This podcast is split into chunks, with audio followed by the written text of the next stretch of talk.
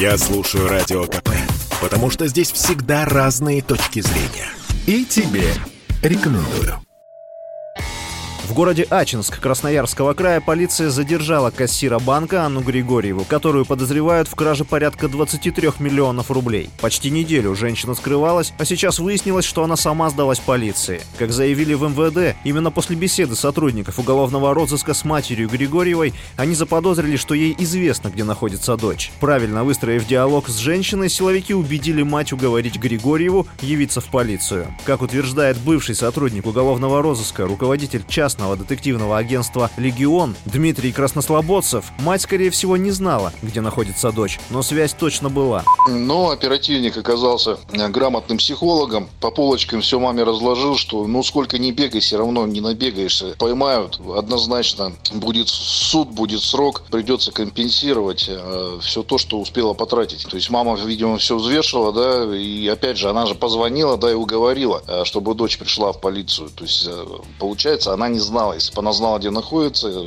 дочка, я думаю, полиция бы уже вместе с мамой туда и приехала. Напомним, что в начале декабря Анна Григорьева исчезла при странных обстоятельствах. Ночью женщина просто ушла из дома. Позже в банке, где она уже 8 лет трудилась кассиром, обнаружили пропажу внушительной суммы денег. Но даже никто из родных не мог ответить силовикам, куда же пропала Анна. Хотя после допроса ее супруга на полиграфе у силовиков появились сомнения. В своем рассказе он утверждал, что в пятницу 3 декабря жена, как обычно, пришла с работы домой. В течение следующего дня Анна отдыхала, а в воскресенье попыталась покончить с собой, после чего ее забрали в больницу. Но уже 6 декабря Григорьева настояла, чтобы ее забрали домой, а на следующий день женщина пропала. Когда процедура на полиграфе закончилась, у экспертов появились подозрения, что мужчина повторял заученный текст и попросту врал. Недоумение история вызвала и у близких семьи. Так подруга Анны Григорьевой Елена рассказала, что поступок совсем не похож на типичное поведение женщины.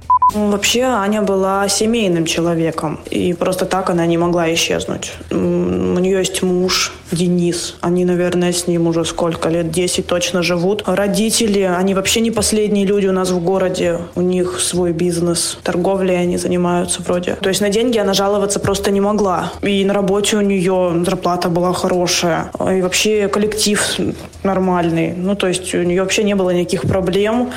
И все говорили, что она вообще замечательная, приветливая, общительная девчонка.